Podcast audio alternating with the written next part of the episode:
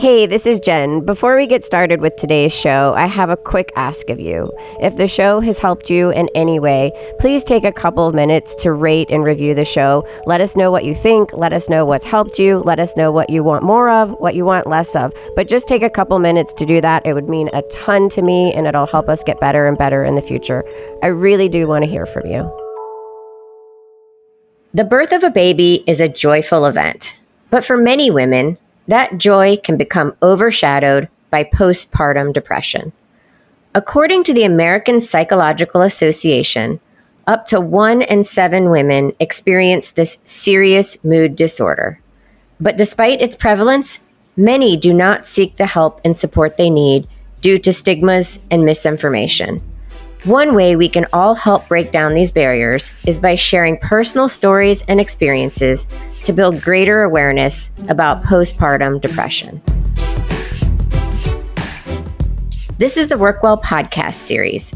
Hi, I'm Jen Fisher, Chief Wellbeing Officer for Deloitte, and I'm so pleased to be here with you today to talk about all things well-being. I'm honored to be joined today by three mothers who also happen to be some of my amazing colleagues from Deloitte Leticia Roinesdal, Elizabeth Lascaze, and Caitlin Goodrich. So I want to kind of go around here. We're not used to having so many people on one show, so I'm excited. It's like a roundtable. Can you each just share a little bit about your experience and your own story uh, with postpartum depression? Elizabeth, why don't you go first? Sure. Well, about nine weeks into my pregnancy with my twins, I started having some complications. Um, I had a couple of large benign tumors that were growing in my uterus. And so my doctor warned me from the outset that it was going to be a difficult and painful pregnancy. And the risk for me losing, you know, the babies at seven months or seven weeks would be the same. And so around 23 weeks, I went into labor in the LA office actually on a Friday afternoon.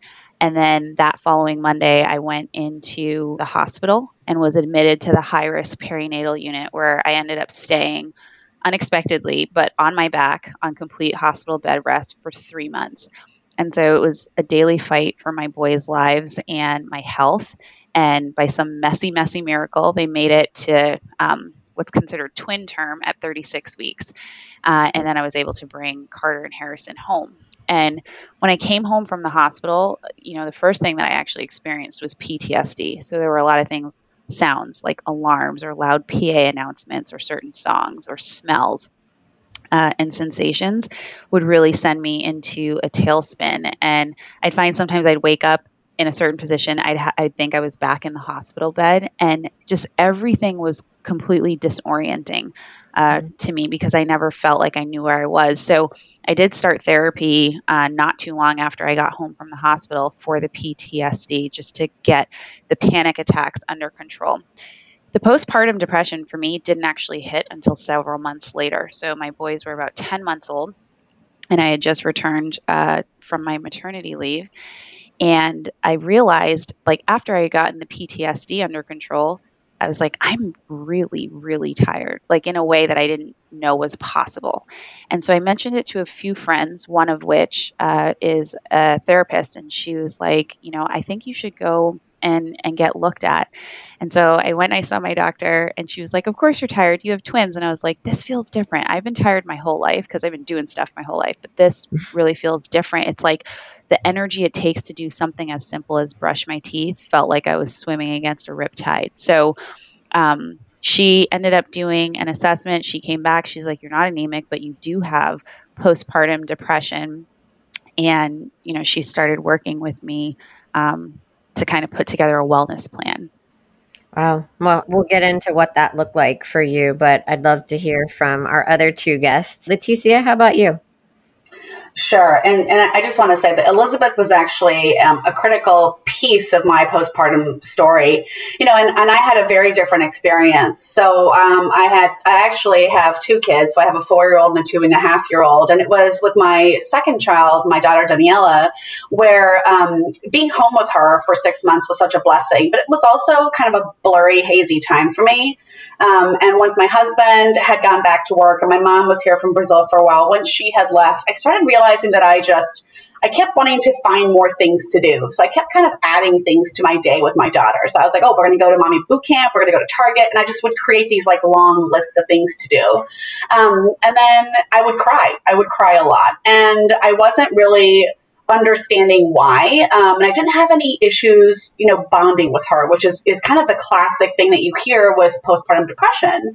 So it probably took me um, 18 months to two full years before I started to realize what had happened. And um, this year in January is actually when I started to get help. So after going through um, postpartum, what they've, you know, what my doctor and my team around me has now said is that I actually went from postpartum depression, um, what my husband describes as my cloud phase. I mean, it really was a cloud to my family. I mean, I was either constantly crying or just just kind of numb, um, and transitioned into high anxiety, chronic anxiety, where to battle the numbness and to battle the sadness, you know, that behavior of making lists and doing more things became kind of my survival mode. So I was really in fight or flight at all times. So it took me you know two years to to really start to be able to put words to what had happened why i was so sad and kind of how i moved past it but into something just as serious and just as hard to manage. Um, and it was seeing stories like elizabeth's who was in my network somebody i work with and then caitlin um, and i know she'll share her story and, and starting to see okay I, I recognize some parts of this and maybe something isn't okay with me. Maybe it's not my fault. You know maybe maybe I actually need some help. Um, and you know, December when we had some time off for the holidays is when it all kind of came to a head for me, and I just said, you know what, it's time to do something about this. I don't want to be numb anymore. I don't want to be sad anymore. There is so much joy in my life. How do I start to regain control for myself? Hmm. I commonly have heard about postpartum depression kind of transitioning into anxiety. And so I'd love to explore that a little bit. But but Caitlin, can can you share your story with us? Absolutely. I um, am struck both by the similarities and the differences between um, between Leticia and Elizabeth and my story, and I think that's part of the part of the thing about postpartum depression that's so interesting is how it can manifest so similarly and show up so differently. So for me, it was I think part hormonal and part um, like mental health and transition related. So um, Clark was born in in April, and it wasn't actually until nine months postpartum that I really recognized and started to feel um, what I could name as postpartum depression. I felt like I had been prepped through my through my doula, through my classes for for something I thought would show up within the first few months after postpartum or after Clark was born, and and it didn't for me. So for me, it was when we actually finally sleep trained him, which don't wait until nine months to sleep train. Um, but but it showed up in nine months because I stopped breastfeeding as often. And I think that kicked off a series of hormonal changes that coincided with me being back at work for about three months. I I was feeling like, oh no, everything that I thought was okay isn't okay anymore. Um, and so it felt confusing because it was quote unquote late in my in my head. Um, and in general, people kind of had stopped checking in. So the, the questions about how it was going and how I was doing had stopped, and the external triggers to evaluate were fewer. Uh, I also internalize a lot, so I put so I put a lot of energy into making sure that things looked okay from the outside, and I'm pretty good at that, um, which is a double edged sword. On the one hand, it let me keep functioning pretty well for a while, but I also added to this like sadness and isolation that just was compounding over time because from everyone else's perspective i was doing fine and and things were things were the way they were supposed to be um, so similar to what Leticia mentioned, I think for me, postpartum depression really showed up um, as if I, I, I think instead of me being the cloud, I felt like I was walking under a cloud all the time. Um, everything was muted, like joy, humor, excitement, and honestly even sadness to a certain extent. Like i just didn't didn't feel things. And um and clark is such a joy and there are so many good things in my life. And i i just realized i am dragging myself around and coping but i feel lonely and i feel sad all the time. How do i how do i get out of this even if it's so much later than i thought postpartum depression should should show up quote unquote should you know, I guess I've always thought that it was something that, that happened pretty quickly, but it sounds like in the three of you and your experiences, it was a little bit later, but I don't know if that's, if that's common for people. Yeah. Um, so in the work that I've done with, you know, my doctor and my therapist, they both have said yes. And I mm. and it's a very wide ranging if you if you think about it like trimesters, it's like the pregnancy continues even after the baby's here. And so with it, so does some of the trauma and just the adjustments. And, you know, I'm no medical expert by any means, but Caitlin touched on this uh, and it's true, you know, from what I've learned from my doctor, which is that postpartum depression can be both physical and hormonal. It can mm-hmm. also be situational. And in fact, most of the time, it's a blend of the two. And so, just depending on what that hormonal balance is, like, you know, right after birth and delivery, some people may experience it you know a little bit closer. Like from the beginning I, I kept saying i'm like you know they say everybody has the postpartum blues. And from the get-go i was like i've got the purples. Like it's something mm-hmm. that's like way deeper than the blues but i don't know what it is. But um, you know in terms of when it really came to a head and felt like it was incapacitating it, it was much later um, in the journey for me but the other thing i, I want to point out that my doctor also said to me you know there's a lot of stigma around postpartum depression and when i was diagnosed with it my first response to the doctor was actually, no, I don't have it. And she said, women in corporate America oftentimes are disproportionately affected by postpartum depression, but are the least likely to do anything about it because we tend to just try and muscle through.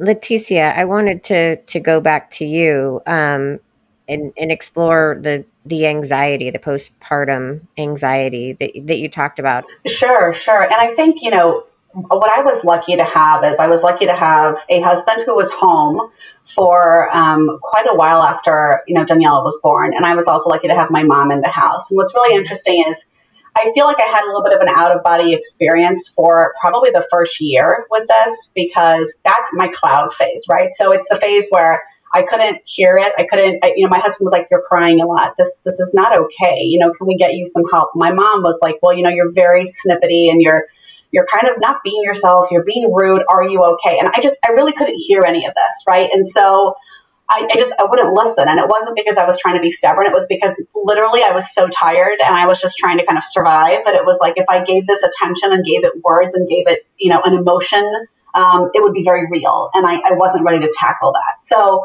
I think as I transitioned towards anxiety, it became a how do I just stay focused. How do I survive? And I, I came back from maternity leave into an amazing role as chief of staff for one of our leaders in the firm. And he's such a family oriented guy and such a supportive role model for me. Um, and it, I, I, didn't even have the words to talk to him about it, right? But what I wanted to do was do well in that role.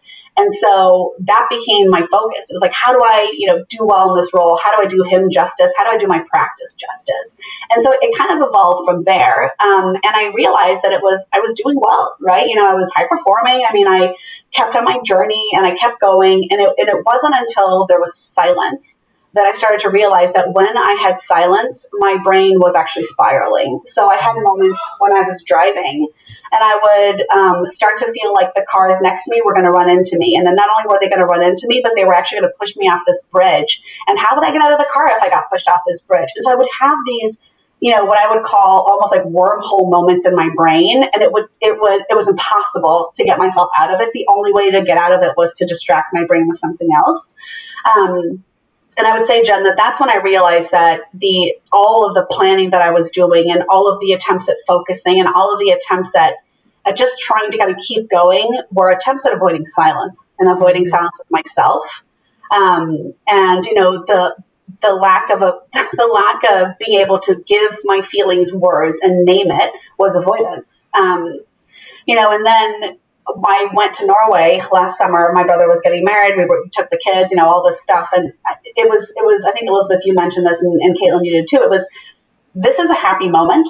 I am not happy. Actually, I feel nothing. Right? What's the next thing I got to get done? And so, literally, every moment of my life was a I recognize, I acknowledge, I'm going to move forward.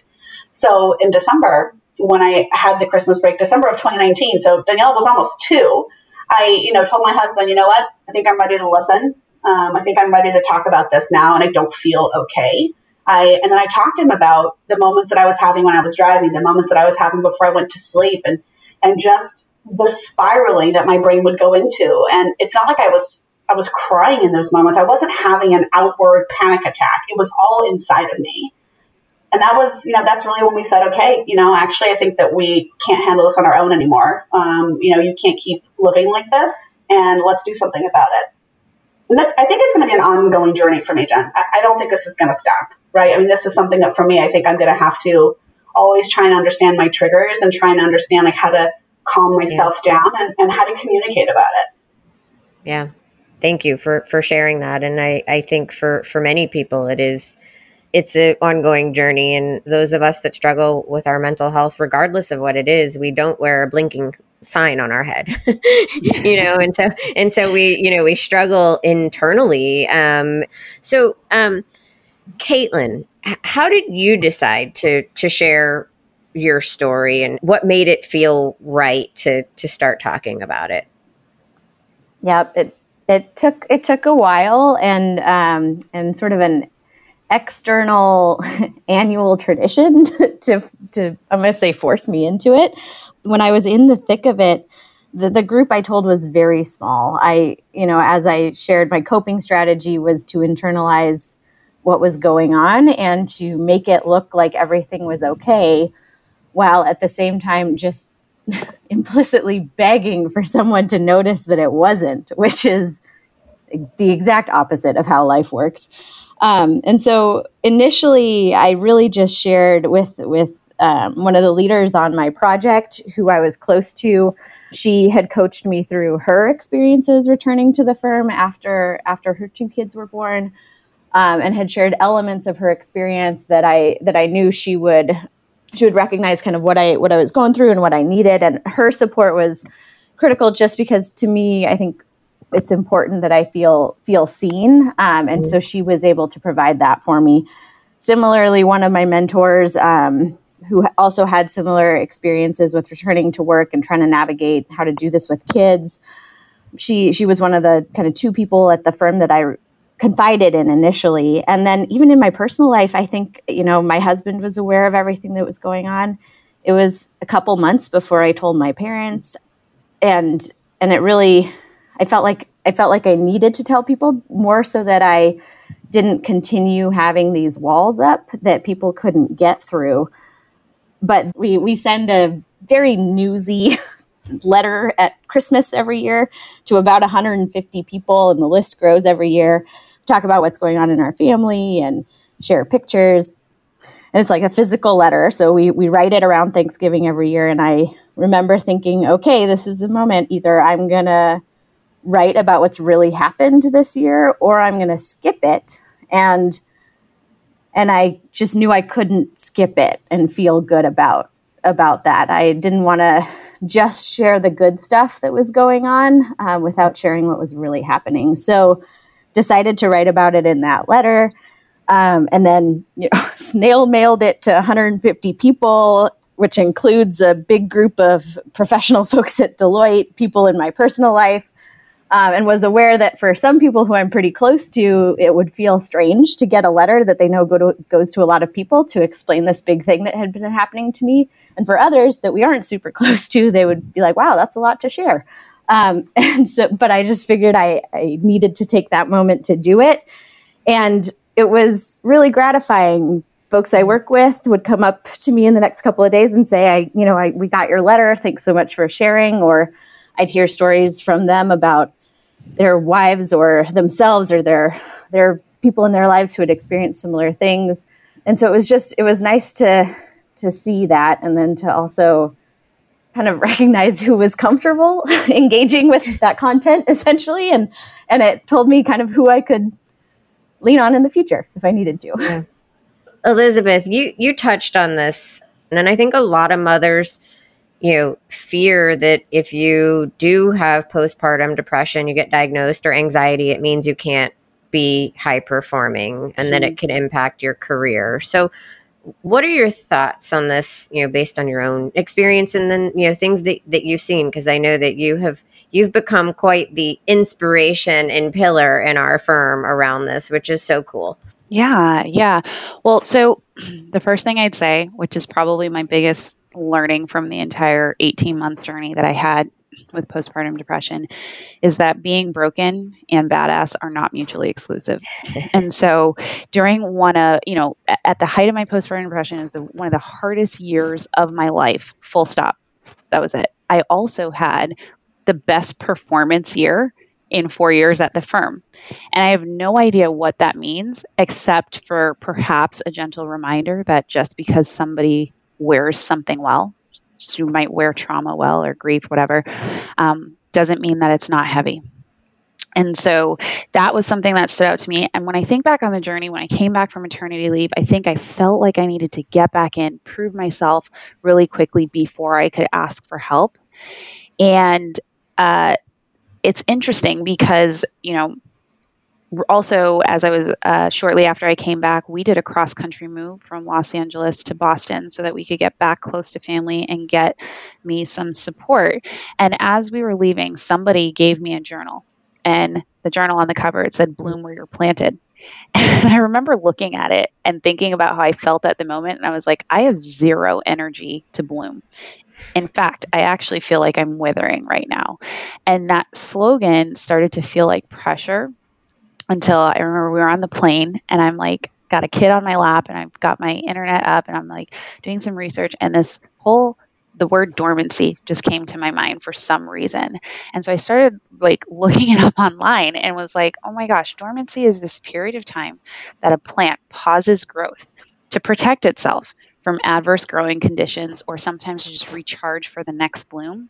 And while it's dormant, there's still life at the core. And that plant is actually rooting deeper. And, it, and mm-hmm. here's the thing nobody throws the plant away while it's dormant because it's already proven itself. And we know exactly what we're going to get in terms of beauty and comfort when that plant reblooms. So there's nothing in nature that blooms all year, neither should we. And so instead, it became this model for me to be gracious to myself, whether I'm in a mental health episode or whether I'm in a healthy, you know, typical state, and to remember that dormancy is the difference between being buried and being planted. And so I, I went to my PMD time with that exact analogy.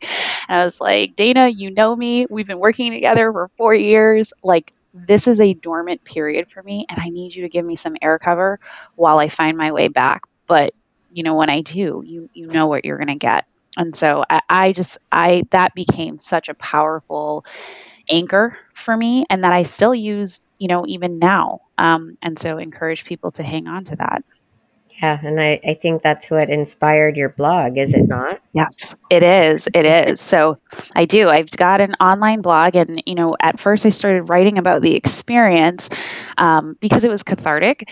Mm-hmm. Then the number of women, Deloitte women, who reached out to me um, you know, either after finding the blog or somebody referring them to. It's how Leticia and I became friends. You know, Caitlin and I got to know each other through a reference through the blog. It was unbelievable to me the number of women who reached out to say, hey, I've had a similar experience. I knew something was wrong, but I didn't have language for it. Thanks for talking about it. Or, you know, even some other people who were in, you know, um, far worse shape and you know their their safety was on the line. And and I realized how powerful of a tool it is for us to share our stories because we are destigmatizing it and allowing each other to ask and get the help that we need. And also I think we are all trying to you know figure out this thing called life. And so if we're sharing our stories, we're all writing a chapter in that survival guide. You know, so I that that to me it is become it's morphed into this kind of community for my motherhood journey. And I've appreciated that because it was nothing like I had ever seen on social media which was like these beautiful gender reveals and like these really like skinny moms right after their pregnancy. And I was like wait what is happening to me? Because this does not feel like anything I've ever seen kind of staying along those lines, Leticia, what's one thing that that you know you would want leaders and colleagues to know? How can they support just employees in general that are that are navigating through their their mental health and well being? Yeah, and I think there's really two big things, Jen. I think the first thing is we really have to look at what our people are working on. You know, what's on their plate, specifically in consulting, where we've got you know, high stakes client service roles, um, important relationships to build, and at different levels, you, you, feel different pieces of ownership of that puzzle, but it's a really critical puzzle, right? So, how do we kind of build that trust, build that relationship, manage projects, but then also develop our people in our firm? And it ends up being a lot. And so, one of the biggest takeaways for me is I am one of those people that will just keep taking things on, right? As I came back from maternity leave, I fostered a dog and adopted that dog. Um, so, you know, why not? I'm transitioning. I have a four year, you know, at the time, a two year old, a baby. Let's add a puppy. Go for it, right? So, I, I, I would just take more on. Um, and it would be a question of, I can keep doing this. I can keep doing this. I, I've got this. And so taking a look at what are people doing? Is that value add? Is that critical right now? What can we help them prioritize? What can we help them stop? Um, how do we find what truly energizes them, what truly strengthens them, and, and help them focus there um, versus everything that they're thrown to, into. So I think that's one big ask that I have of, of just leaders. And it's an ask that I've taken on for myself with my own teams. Do you really need to be doing all of this? How do we counsel ourselves out of some of it? I call that having the courage to do less. yes, exactly. I love that. so much more eloquent. That's, that's exactly right. So much more eloquent than what I just said, but that's exactly right. It's it's it's okay to say no. Um, it's okay to say I actually just don't think that I can take this on and do it justice. And that takes not only courage, but it takes a support system to do that. I, I feel like some of our more junior employees and practitioners are, are worried of saying are worried to say no. So how do we, you know, stand up and say, I'm actually going to proactively work with you on this and, and take a look at what you're doing and, and where you're spending your time. So that's one big ask that I do have of, of all of us. And the second one is conversations like this. It's just sharing your story. Both Elizabeth and Caitlin have mentioned how when they shared their stories, it actually had a really big impact on mine.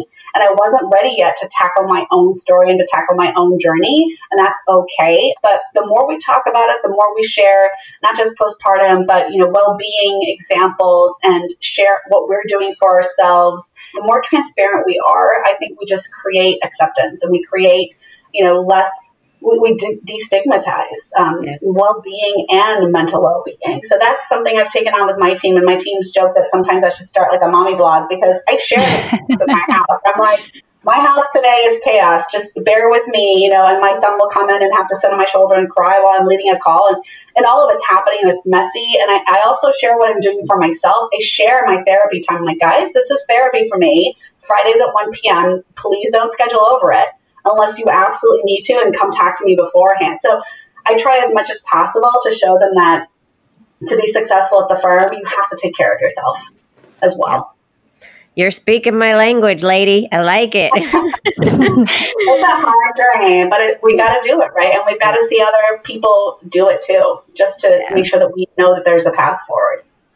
Jen, you know, I think there's one thing too that I would I, I would add to that because I, I, agree hundred percent. I think though you know you made a point earlier, which is that with mental health we may not always wear a sign, right? It's not like if I broke my arm and I wore a sling and people know to ask mm-hmm. me that it's okay. And I do think there's something that we can do exploring the language that we use. So oh, yeah. you know for people who looked at my journey or when I came back, they'd say things like, Oh, you're so strong. And while it was meant to be an encouragement, at some point it actually felt like more of a burden. And I didn't feel like it created space that it was okay for me to say that I wasn't okay or that I didn't want it's like I'm I'm so strong, not by choice. I mean, like I didn't ask for this particular situation. So I do think that also there's something we can we can do that are you know it's it's a signal that this is a safe space to be real and to be okay. And you know everything that leticia said about how we model that and and show it but i do think language is really important um, you know and, and what we say to people before asking them if they're okay. Yeah i, I completely agree. And you know giving people permission to not be strong. Yes. Yes. Um, because we're not all strong all the time. We shouldn't expect ourselves to be, and we shouldn't expect others to be, and and we need That's to make right. that okay. Yeah. So thank you for that. So, Caitlin, um, first of all, congratulations. Thank you. because I hear that you're going to be on leave soon. Um, I will. with your your second is it your is it a boy it's your son it is a boy yes the second awesome. second boy and you are also working towards a promotion so what made you decide to go for a promotion given all the challenges in our current environment Yes, good question, and one I have re-asked myself a few times um, after I decided to. Although I ultimately feel that it was it was absolutely the right decision. Um, so the the short answer is twofold. One, I do feel well enough, um, and I think it's important that I start there uh, because I didn't feel well enough for a long time, mm. and and honestly, uh, deciding to to get pregnant a second time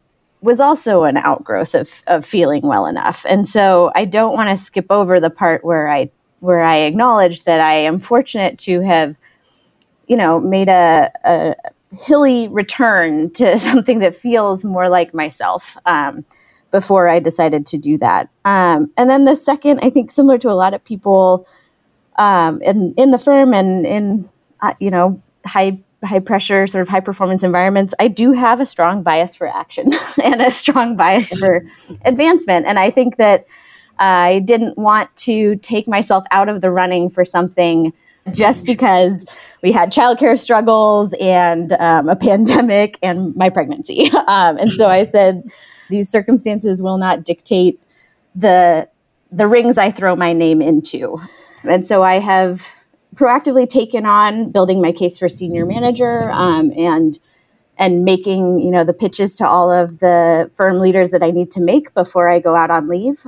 Good for you, and and way to you know control that control what's controllable, right? We can't control yeah. what's uncontrollable. So um, I, I I love that.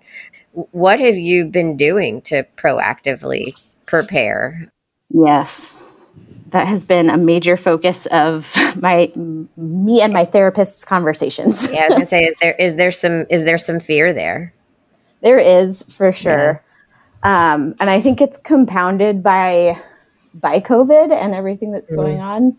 Um, I'm much more aware of and apprehensive about actually giving birth than I was the first time, which is mainly because in my mind there's this there's this COVID test. I will go into the mm-hmm. hospital, I will take a mm-hmm. COVID test even though we're doing all the things I can to reduce my exposure, if that test comes back positive, I'm in isolation. My husband's sent home, and I labor and deliver much more alone than I did last time. And that, and then the baby is going to be in isolation as well. And that, that moment around that test that I can't, I, I can't control, but will have huge follow-on impacts for me, um, has been has been really scary, honestly. Um, and so, so I've been trying to just come to terms with the reality of that and envisioning what I would need after the baby's born and I come home to rebuild the protections I have in place, or um, you know, just just recover from from that that could happen, while also keeping in mind that everything could go the way I anticipate it going. Don't test positive for COVID, come home after birth, and it could still, you know, postpartum depression could come back, and I and I still need to think through that. So, so one of the big things that I've been doing is staying in therapy, and then the second thing is I've been making plans for leave. My husband and I bought a camper. Um, and one of the things I really struggle with is like feeling stuck. I felt really stuck after Clark mm. was born because it was summer in Texas and I was on leave and I was at home alone and I didn't want to go outside because it was a million degrees and the baby couldn't handle it. But I was just like stuck in my house. Admittedly, the last four months of being stuck in my house have really helped me through that. Um, but in preparation, we've bought a camper so I can go somewhere at least and bring air conditioning and a bathroom with me. I love that. um, so, and, and then the other, I think the like the third, there are two more things I've done. And, and the third thing is like identifying what are red flags. So, like I mentioned, I'm so bad at answering, How are you doing when I'm not doing well? And Um, so part of what like my therapist and I have worked through is like what are the red flags that I can alert my family and support system to and one of them is that I like stop planning and getting excited about things and trying to plan our next camper trip or like what we're going to do this weekend or whatever. If I stop doing that, my husband knows that like things are are not okay.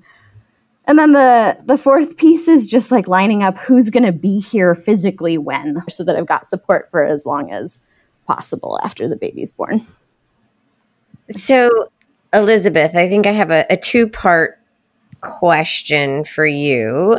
You know, if you can talk a little bit about your healing journey and, and the support that exists for those that are struggling with postpartum depression. And then also, um, kind of wrapping into that, um, we've talked about this a little bit is is COVID and kind of mm-hmm. how is this impacting or, or triggering postpartum depression? Yeah, yeah. So there's like you know a wide range of support resources, and you kind of got to pick and choose and um, I can tell you a little bit about what mine was. So my wellness plan, it, there was three focus areas. It was around pain management. I had a ton of physical pain just from the bed rest. My muscles had atrophied. I couldn't. I had no core strength. I couldn't even, you know, lift up my kids. So pain management was one really important aspect of it because it was taking so much energy to just physically work through the pain. Second was around mental health, and the third was around momentum. And so for the physical pain, I did months of therapy that was focused on rebuilding that muscle mass that I had lost. I also did cryotherapy. So that's like sitting in this cryo sauna that where you're immersed in like a cold vapor that's negative freezing yourself degrees. yes, essentially. Although I do think I looked a little younger coming out of the chamber, so uh, a plus. But that really helped to kind of reduce some of the like pelvic floor pain and inflammation, yeah. et cetera. But then I also worked with a naturopath um, to test what hormones had been depleted. And she was able to see that my, you know, DHEA and cortisol levels were really low, and those control your energy, your sleep cycles, your mood, your stress levels. So I was like trying to drive this car with no fuel. So she was able to really help me do some supplement therapy that would spur my body back into production. On the mental health front, I did work with a therapist. I think for me, you know, we we hire to a profile in some ways. So, you know, our type A control freaks mm-hmm. like, hey, I'm going to be really binary about everything. I was having a really hard time holding space and balancing the good and the bad. So, yes, I can wholeheartedly love my boys. I can equally resent what the universe required of me to bring them here. There's space for all of that. So, working with my therapist, I was kind of able to go from past up to present and figure out what are some of these thought patterns that I need to undo. Um, and one that I'll actually just quickly mention is around the imposter syndrome, because I think it's something that a lot of women, um, you know, uh, battle. And what's interesting to me is that I have always been able to, in a state of health, channel that imposter syndrome into extraordinary capacity. This was the first time where it actually felt incapacitating where I was like curled up in the fetal position. So there's something about a sleep and a health deprived mind that I think is the devil's playground and the importance of you know syndromes that we may carry and and how we can use them to our advantage in a state of health. So that was what a ton of my um, therapy focused on. For momentum you know the thing for me was that when you're when you're lying on your back for an extended period of time inertia sets in and you just you become sedentary and that's the body's way of maintaining whatever muscle, energy, brain capacity, you know, whatever you have developed up until that point. If you lay there long enough, you atrophy, and that's the process of loss. And mm-hmm. so at that point, there's only one way to propel yourself forward or to get momentum. And the nurses would come into my room, they'd lean in, they'd give me a hug, I'd hug them back, and they'd use their strength to pull me up. Mm-hmm. And when I mm-hmm. came back to the firm, I felt like my life was modeling that physical state that I was in in the hospital. So I hired an executive coach, and um, we were focused on present to future. Like, how do I get my momentum back, right? And and she was a guide for me, and we got very tactical about what wellness and wholeness would look like for me in a postpartum world to get me back to that point where I felt like I was chasing you know, my work dreams, my ambitions, and having space to to do the motherhood thing with it, like like all of them to be dreams and ambitions. So that is just from a, um, uh, you know, the steps that I took in my own journey for uh, wellness. And to the COVID question, I I guess you know, I don't know. It's it's been a little while that I think I've been in a healthy state. But what's interesting is after shelter in place kicked in, I noticed that uh, I had some behaviors that had been coping mechanisms when I was in the mm. hospital that yeah. started surfacing. So, for example, sugar rich foods and emotional eating started Wasn't to happen again. yeah, right. And so I, I started talking to my therapist again, and I was like, hey, this is weird. I don't understand why all of a sudden this is happening.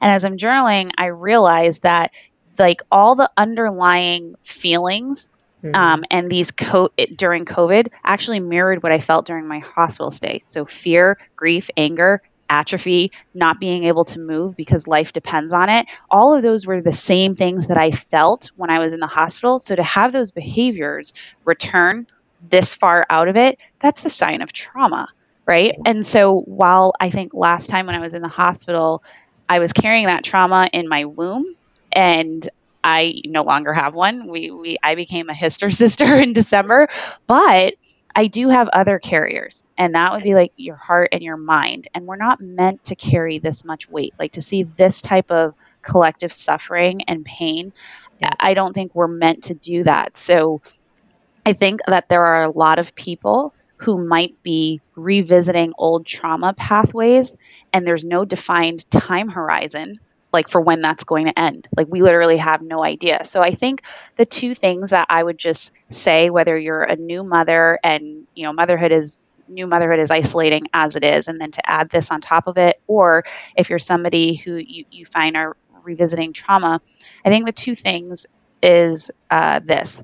However you're responding right now is a normal way to respond to an abnormal situation. So there isn't any one way you're supposed to feel. Healing is not linear, neither is grief. Allow yourself to feel what needs to be felt, um, because I think that like like pain and suffering demands to be felt. So I think that's one thing. And then the other thing that you know was also really interesting to me um, when I was talking with a friend who's a therapist. She's like, our bodies uh, respond to things that we've remembered, right? So when something shows up and it feels like it's a place we've been before, a lot of our responses uh, mirror what happened at that time. And so she said, during this time, make sure that you pay attention to the difference between what you remember and what you know. Mm. And that I think has been really powerful for me, which is to remind myself and reorient myself I am here. I am loved. My boys are here. My boys are loved. I am healthy. I am whole. Like all of those mantras that sometimes can feel very fluffy, it's actually you reminding yourself of what you know to be true, despite the fact that the circumstances around you feel like this other place you've been in. Um, yeah. yeah. So I don't know if that's yeah. helpful, but that's it is. I think we, I think everybody on this uh, on this call or this podcast needed that reminder. I know I did. So, so, yeah. so thank you. And, and Leticia. I'm going to leave the last word with you. So no pressure. no pressure. Share the one thing you wish you could go back and tell yourself when you were first starting to understand your depression and anxiety. You will find words you can do this, but you cannot do it alone. And, and, I think that for me, you know, as somebody dealing with chronic anxiety during COVID, those words still ring very true.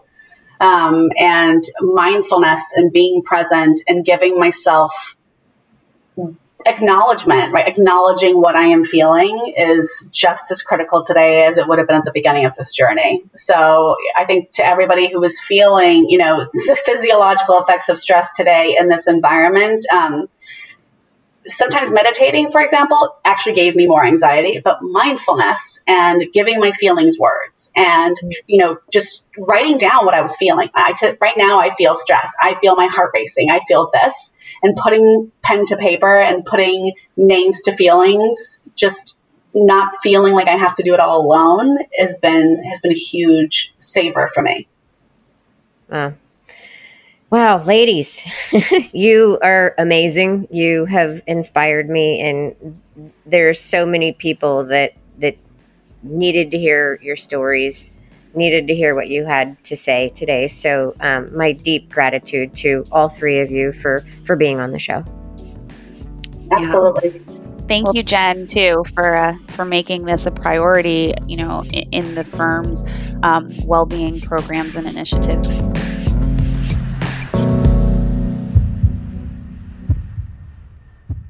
I'm so grateful Leticia, Elizabeth, and Caitlin could be with us today to share their personal journeys with postpartum depression.